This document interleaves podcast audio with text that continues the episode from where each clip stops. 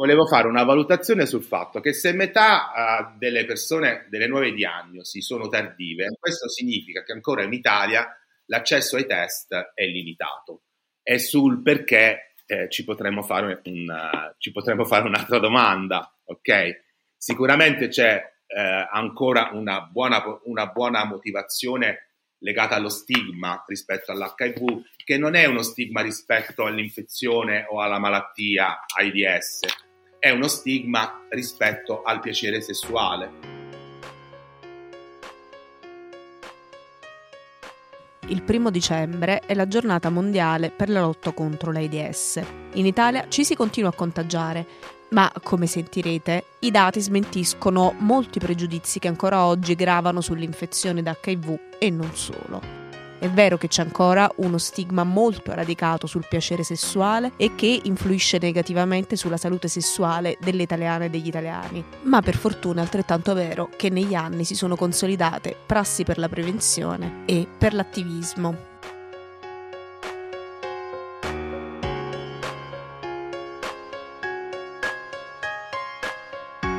Stai ascoltando Stati di Salute, questo episodio prova a essere utile a chi ascolta. Parleremo di prevenzione per l'HIV e altre infezioni sessualmente trasmissibili e vi racconteremo come sta l'attivismo per la salute sessuale in Italia.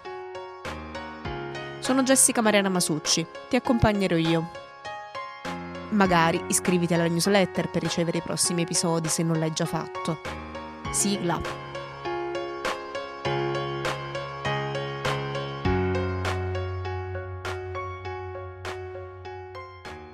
La voce che avete sentito nell'introduzione è quella di Filippo, presidente di Plus Roma. Plus è il network italiano di persone LGBT che vivono con HIV e che si occupano di salute sessuale. La seconda voce che sentirete in questa intervista appartiene a Marco. Marco anima PrEP in Italia, un collettivo che fa advocacy per la PrEP, un acronimo che vuol dire profilassi preesposizione. Si tratta di una forma di prevenzione farmacologica contro l'HIV, ma ne sentirete parlare, così come sentirete parlare meglio dei checkpoint, ovvero sia dei luoghi nei quali potersi andare a testarsi. Marco è inoltre autore di una newsletter diritti sessuali che vi consiglio perché non solo contiene sempre delle cose interessanti scritte in modo assolutamente privo di retorica, ma soprattutto è utile e viva. Tra le altre cose tiene un elenco aggiornato dei centri dove poter farsi i test per le infezioni sessualmente trasmissibili. Ma procediamo con ordine. Cerchiamo di vedere innanzitutto con Marco e con Filippo a che punto siamo in Italia come livello di contagi, quali sono gli ultimi dati e, e quindi insomma come stanno i virus. Ciao a tutte e a tutti. Allora, qualche giorno fa stato, sono stati pubblicati i dati dell'Istituto Superiore della Sanità proprio sulle nuove diagnosi di HIV eh, relative all'anno 2022. Allora, il dato è di 1888 nuove diagnosi. Nel 2021 erano 1770, tuttavia quel dato è, è un po' inquinato dal, dal, fatto che eravamo ancora nel periodo pandemico, quindi c'era un accesso ai, ai test un po' più complicato. E di questo dato, um, allora, innanzitutto andiamo a analizzare come lo possiamo un po' uh, um, osservare. Allora, eh, la diffusione del virus è eh, soprattutto avviene per via uh, sessuale, quindi è, si conferma come un virus che si trasmette facendo sesso e la popolazione uh, a oggi più colpita è quella delle persone eterosessuali. In genere il primato era appannaggio dei maschi che facevano sesso con maschi, dove in questa, in questa popolazione eh, vengono aggregate anche le persone tran- transgender con, con pene. Il dato preoccupante di questi 1888 è che la metà di queste persone arrivano tardi alla diagnosi. Questo che significa? Che le persone scoprono di avere con l'HIV perché hanno i sintomi, quindi o hanno una conta di CD4, i CD4 sono i responsabili, sono i guerrieri del nostro sistema immunitario, quindi se il loro numero si abbassa c'è un'infezione in corso, ok? E quindi il sistema immunitario non riesce a fronteggiarla. oppure le persone già sono in AIDS, cioè hanno i sintomi di alcune malattie che sono correlate proprio a, all'AIDS. Per inciso, ho chiesto a Filippo di spiegare in poche parole la differenza tra HIV e AIDS e lui mi ha risposto. L'HIV è un'infezione, quindi non è una malattia. Quindi sarebbe, invece l'AIDS è proprio la manifestazione della, della malattia. Quindi quando l'infezione non, eh, quando perdiamo il controllo dell'infezione, cioè non facendo il test, non, siamo, eh, non conosciamo lo stato serologico e quindi non possiamo accedere alle terapie antiretrovirali che permettono alle persone di bloccare l'infezione, quindi di non permettere al virus di fare danni al nostro eh, sistema immunitario e cosa, un'altra cosa molto, molto importante, non contagiamo il virus. Chiarito questo. Volevo fare una valutazione sul fatto che se metà uh, delle persone, delle nuove diagnosi sono tardive, questo significa che ancora in Italia l'accesso ai test è limitato. E sul perché eh, ci, potremmo fare una, ci potremmo fare un'altra domanda, ok?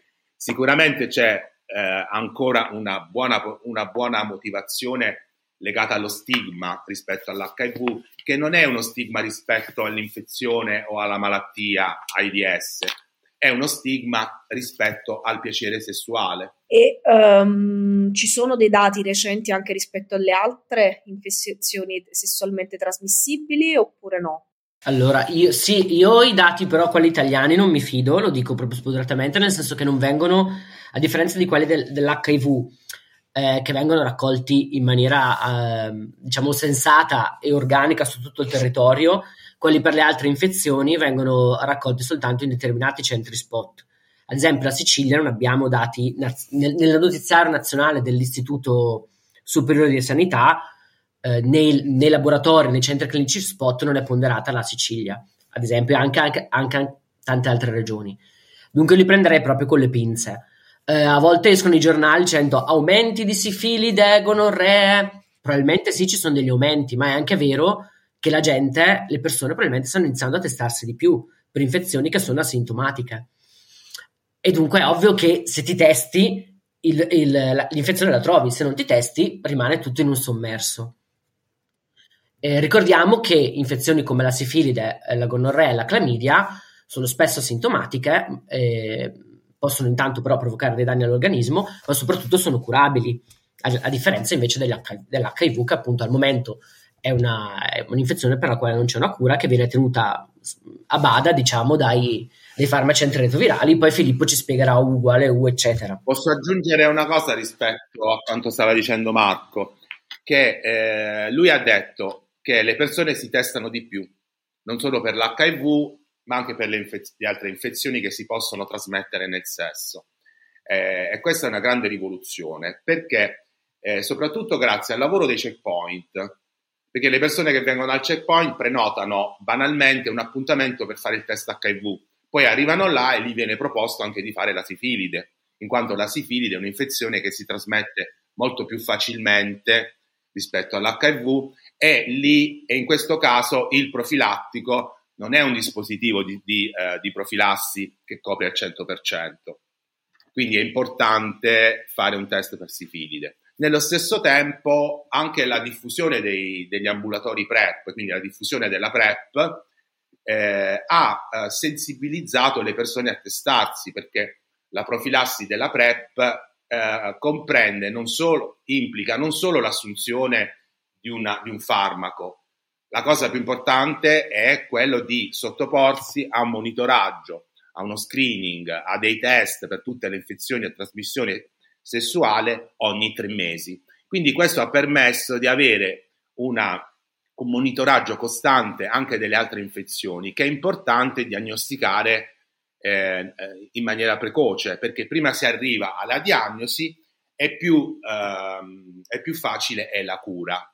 Possiamo dire dai nostri dati che la, uh, le infezioni uh, più diffuse sono quelle di clamidia e gonorrea, c'è la sifilide e, no, e poi non è da sottovalutare l'HPV, per il quale poi è difficile eh, anche fare delle diagnosi. È un'infezione virale molto diffusa perché eh, diffu- eh, possiamo paragonare all'HPV come un glitter che ce l'abbiamo sul nostro corpo ed è un'infezione che si può trasmettere anche col contatto, ok? Quindi immaginate com'è facile prendere questa infezione.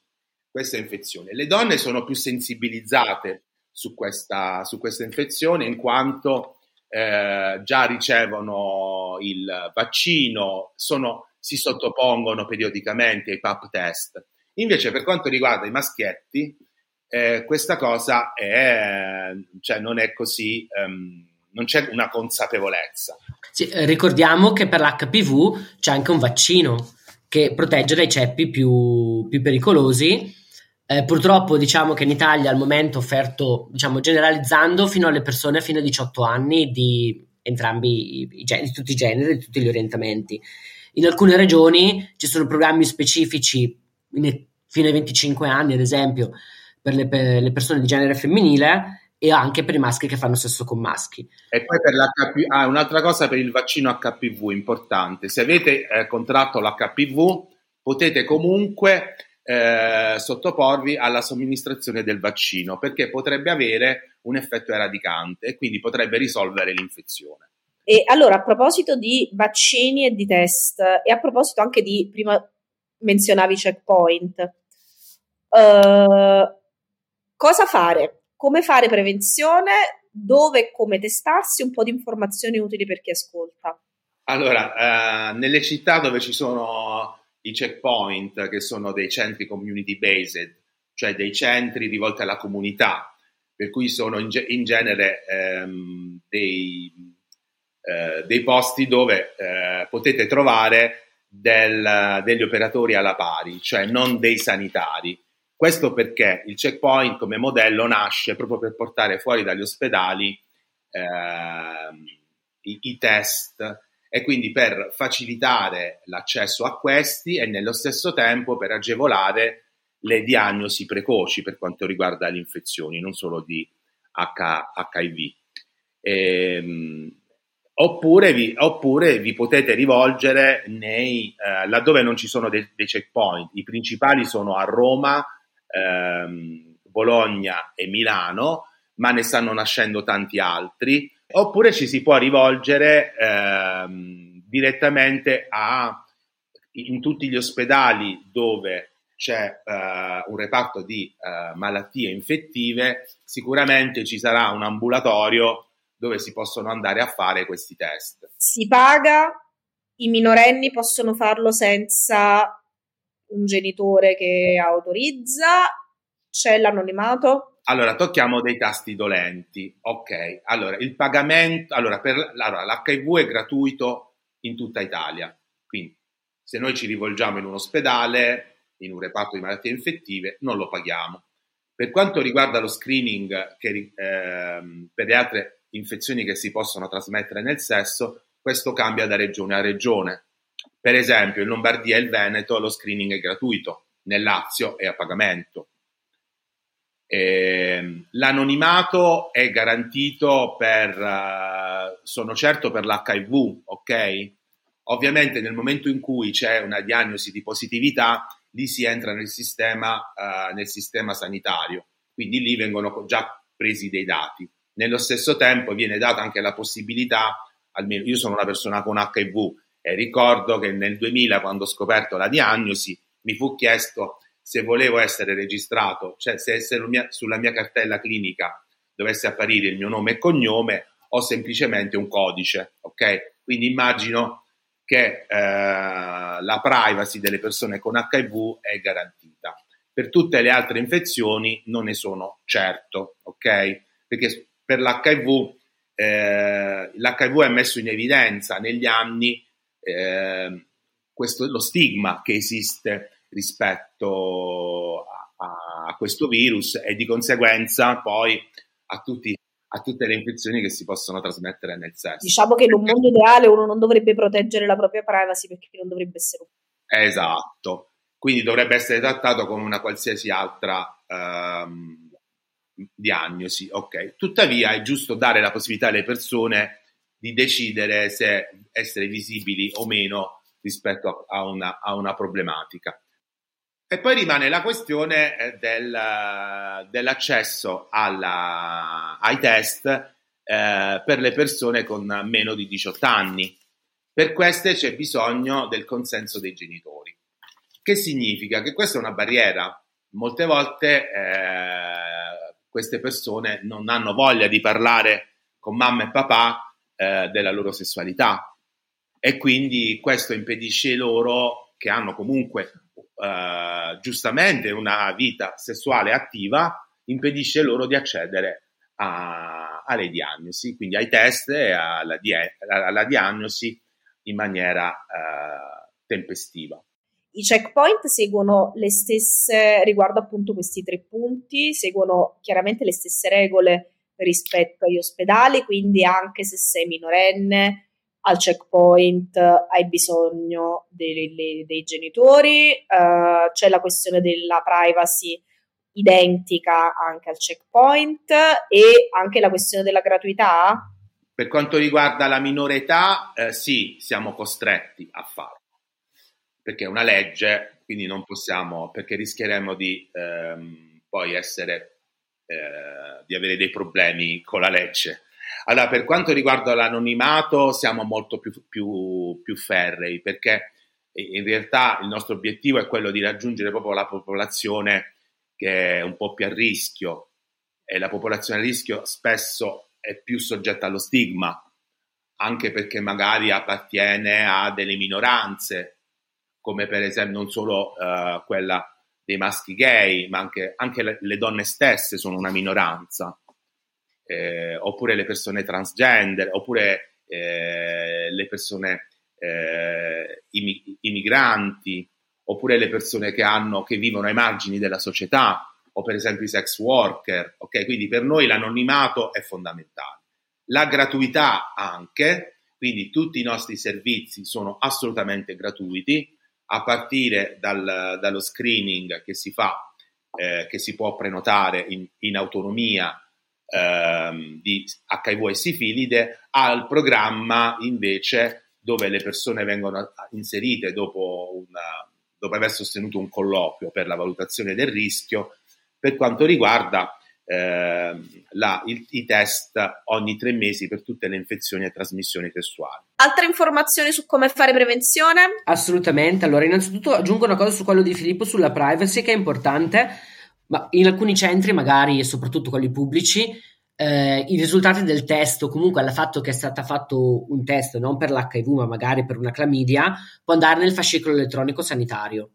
La cosa positiva è che però se noi abbiamo l'accesso tramite la SPID possiamo decidere chi può vedere la ricetta del, del test e dunque eh, possiamo negare la, ricetta, la, la, la, visibilità diciamo al medico alla medica di base ed è un'informazione che magari non tutte le persone sanno perché anch'io l'ho scoperto un paio di mesi fa. Oh, per quanto riguarda la prevenzione, appunto, abbiamo visto diciamo, che abbiamo il preservativo, assolutamente importante. C'è anche il preservativo per le persone che hanno una, una vulva. Diciamo, diciamo, in generale viene definito per preservativo femminile, che può essere usato anche per l'ano.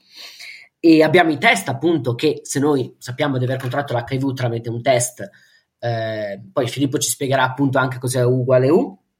E io consiglio di fare il test anche se si utilizza sempre il preservativo.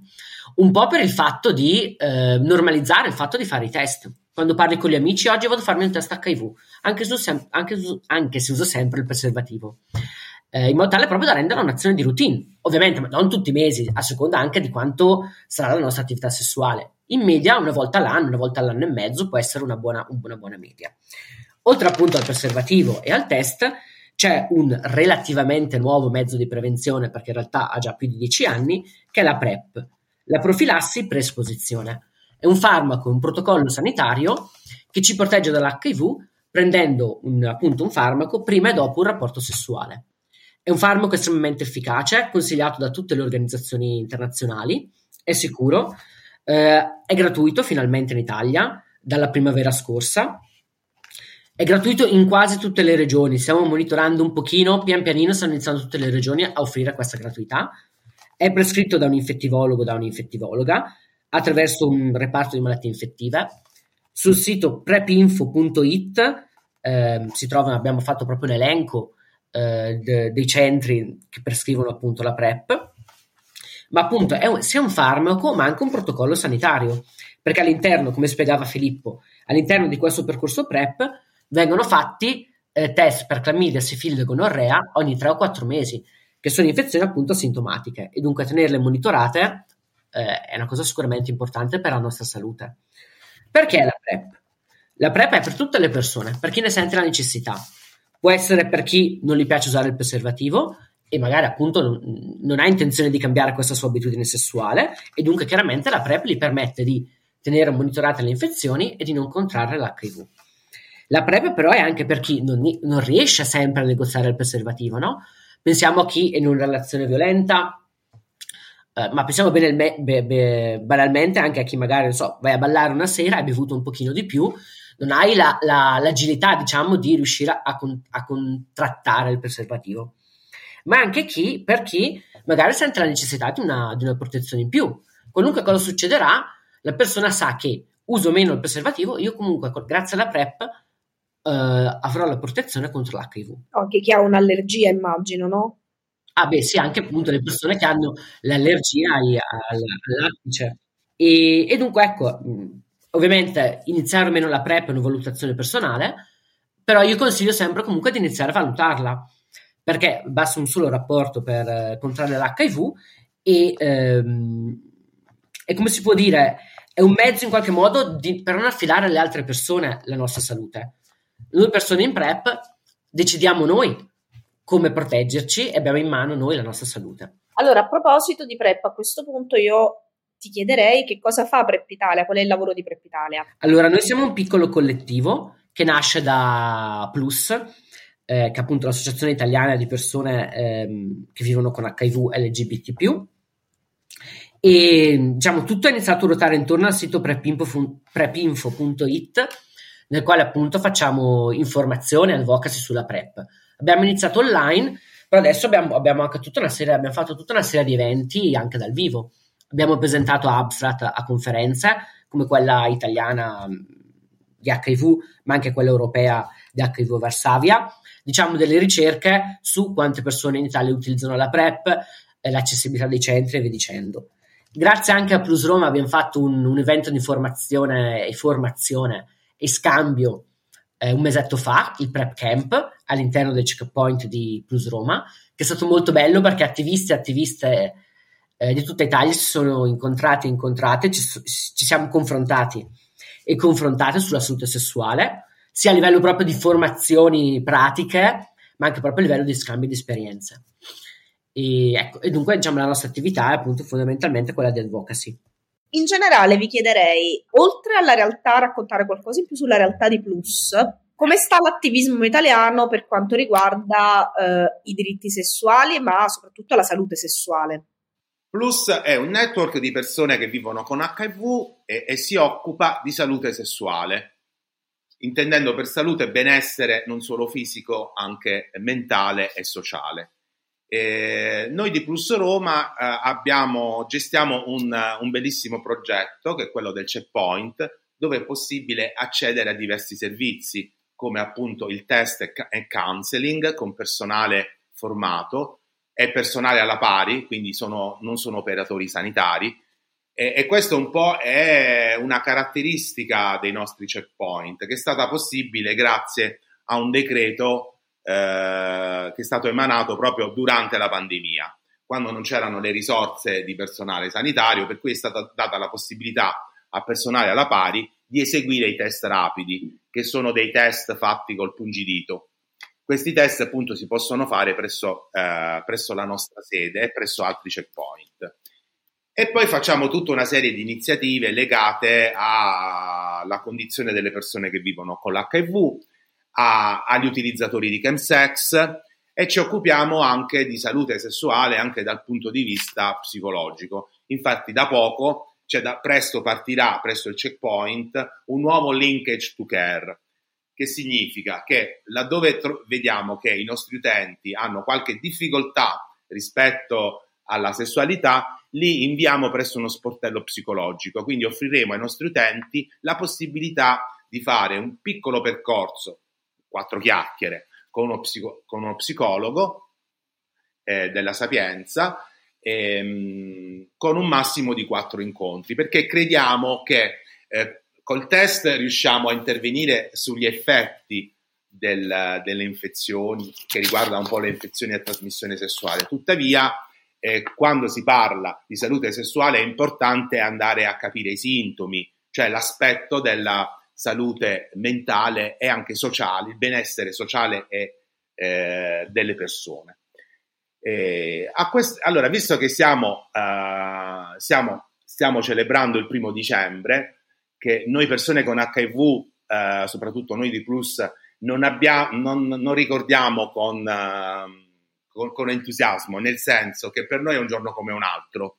È giusto commemorare eh, eh, le morti per HIV, nello stesso tempo eh, bisogna pensare a quello che oggi si può fare per la prevenzione. Quindi oltre alla PrEP, che è una grande rivoluzione culturale, nel senso che è uno strumento nelle mani delle persone che non amano usare il profilattico, anche. Cioè se a me non piace usare il profilattico, eh, posso usare la PrEP. Questo è un messaggio importante perché la PrEP dà, le, dà la possibilità alle persone di, di vivere eh, consapevolmente, responsabilmente, quindi in maniera libera, il proprio piacere sessuale. Quali altre forme? Un'altra forma di prevenzione è uh, U uguale U. U uguale U è una grande evidenza scientifica.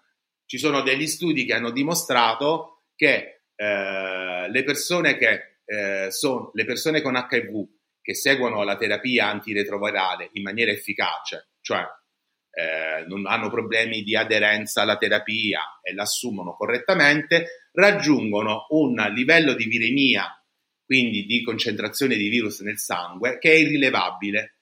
Si è scoperto attraverso uno studio che metteva in relazione coppie sierodiscordanti, quindi tra due persone, una con HIV e l'altra senza HIV, che, che facevano sesso tra di loro senza profilattico, si è scoperto che c'erano zero contagi. Quindi le persone con HIV in terapia, con viremia irrilevabile, quindi non è necessaria azzerata, ma basta che sia irrilevabile, non trasmette più il virus. Questo significa anche che il trattamento, cioè la terapia, è una forma eh, di prevenzione. Infatti si parla di TASP, cioè Treatment as uh, Prevention, cioè le persone che prendono la terapia non trasmettono più il virus. Quindi è importante testarsi perché prima si arriva alla diagnosi dell'HIV e, pri- e in questa maniera si possono bloccare eh, i contagi del virus HIV. Allora, dicevamo però anche come sta l'attivismo in Italia e a questo punto ti chiederei se un o una sedicenne, ma anche 56enne, vuole iniziare a spendere un po' delle proprie energie online oppure offline, um, cosa può fare? Come può iniziare? Allora, in, diciamo online, noi come Prep in Italia siamo sempre disponibili ad avere nuovi contributi, nuove persone.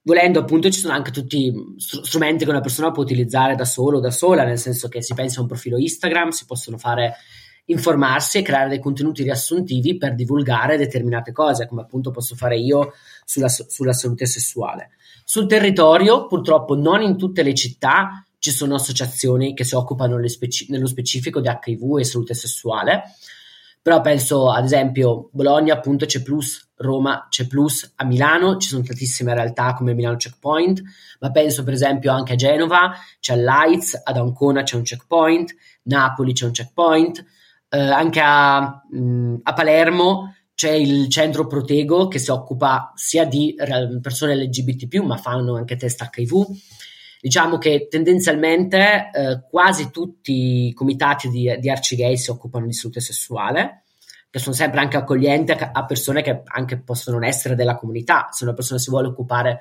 eh, di salute sessuale. C'è anche da dire questo, lanciare questo messaggio che non è solamente un affare legato certo. a determinate comunità, perché altrimenti non lo si inquadra mai nell'idea che stiamo parlando di salute pubblica. Certo, sì, sì. E, però appunto il problema è che però poi chi si occupa di salute pubblica sui territori la maggior parte delle volte ce l'hanno sul groppone le associazioni LGBT purtroppo. Però eh, penso anche la Lila ha molte sedi sul territorio, all'AIDS, NPS, eh, bisogna insomma spulciare un pochino su internet e magari iniziare semplicemente quando c'è l'evento di test si va a fare il test e si chiede un pochino di più di informazioni. Eh, almeno una volta l'anno eh, tutte queste associazioni organizzano comunque dei corsi per volontari, se no ogni anno, ogni anno e mezzo, insomma. E da lì si inizia. Poi chiaramente una persona tara anche le sue disponibilità e capisce anche fin dove si può spingere, perché siamo, no, abbiamo tutta la nostra vita, il lavoro, gli impegni. Non è detto che una persona debba fare attivismo tutta la vita, magari può farlo soltanto per un periodo eh, nel quale capisce cose anche di se stessa e poi lo può, lo può girare consigliare agli amici guarda io ho smesso perché sono pieno di lavoro però prova tu e così pian pianino secondo me eh, io credo che la rivoluzione sarebbe bello se la fai in uno, scocchio, in uno schiocco di dita però in realtà la fai pian pianino coinvolgendo pian pianino le persone purtroppo. Le persone che, vorre- che vogliono fare attivismo allora uh, a mio parere parlo anche della mia esperienza personale eh, penso che debbano partire da un proprio bisogno, nel senso che eh, se si sono trovati in un momento di difficoltà, eh, ecco, magari ecco, hanno vissuto le, ehm, la, l'esperienza di scoprire l'HIV, no? Allora, eh, partendo dalle difficoltà che hanno incontrato, semplicemente partendo dal, dalla domanda, che cosa, di cosa avrei avuto bisogno e che cosa posso fare io per la mia comunità.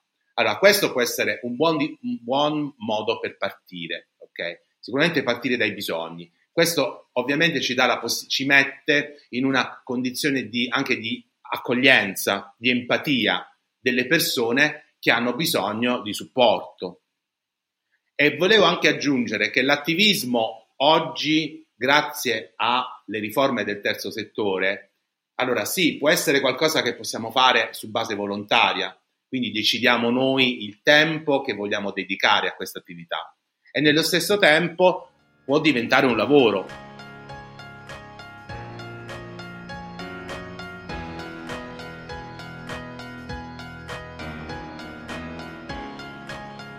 Stati di salute è il podcast della mia newsletter. A settimane alterne invio un numero scritto con una raccolta di storie dall'Italia e dal mondo, oppure un episodio di questo podcast nel quale approfondisco un singolo tema. Iscriviti per riceverla. Se invece mi hai trovato ascoltando Spotify o un'altra piattaforma per podcast, il link di Stati di Salute lo trovi nelle informazioni sul programma. Ringrazio Marco e Filippo per l'intervista. Grazie soprattutto a voi per avermi ascoltato. Sono Jessica Mariana Masucci, ci ritroviamo la prossima settimana nella vostra casella mail, altrimenti qui con una nuova puntata del podcast tra due settimane. Statemi bene.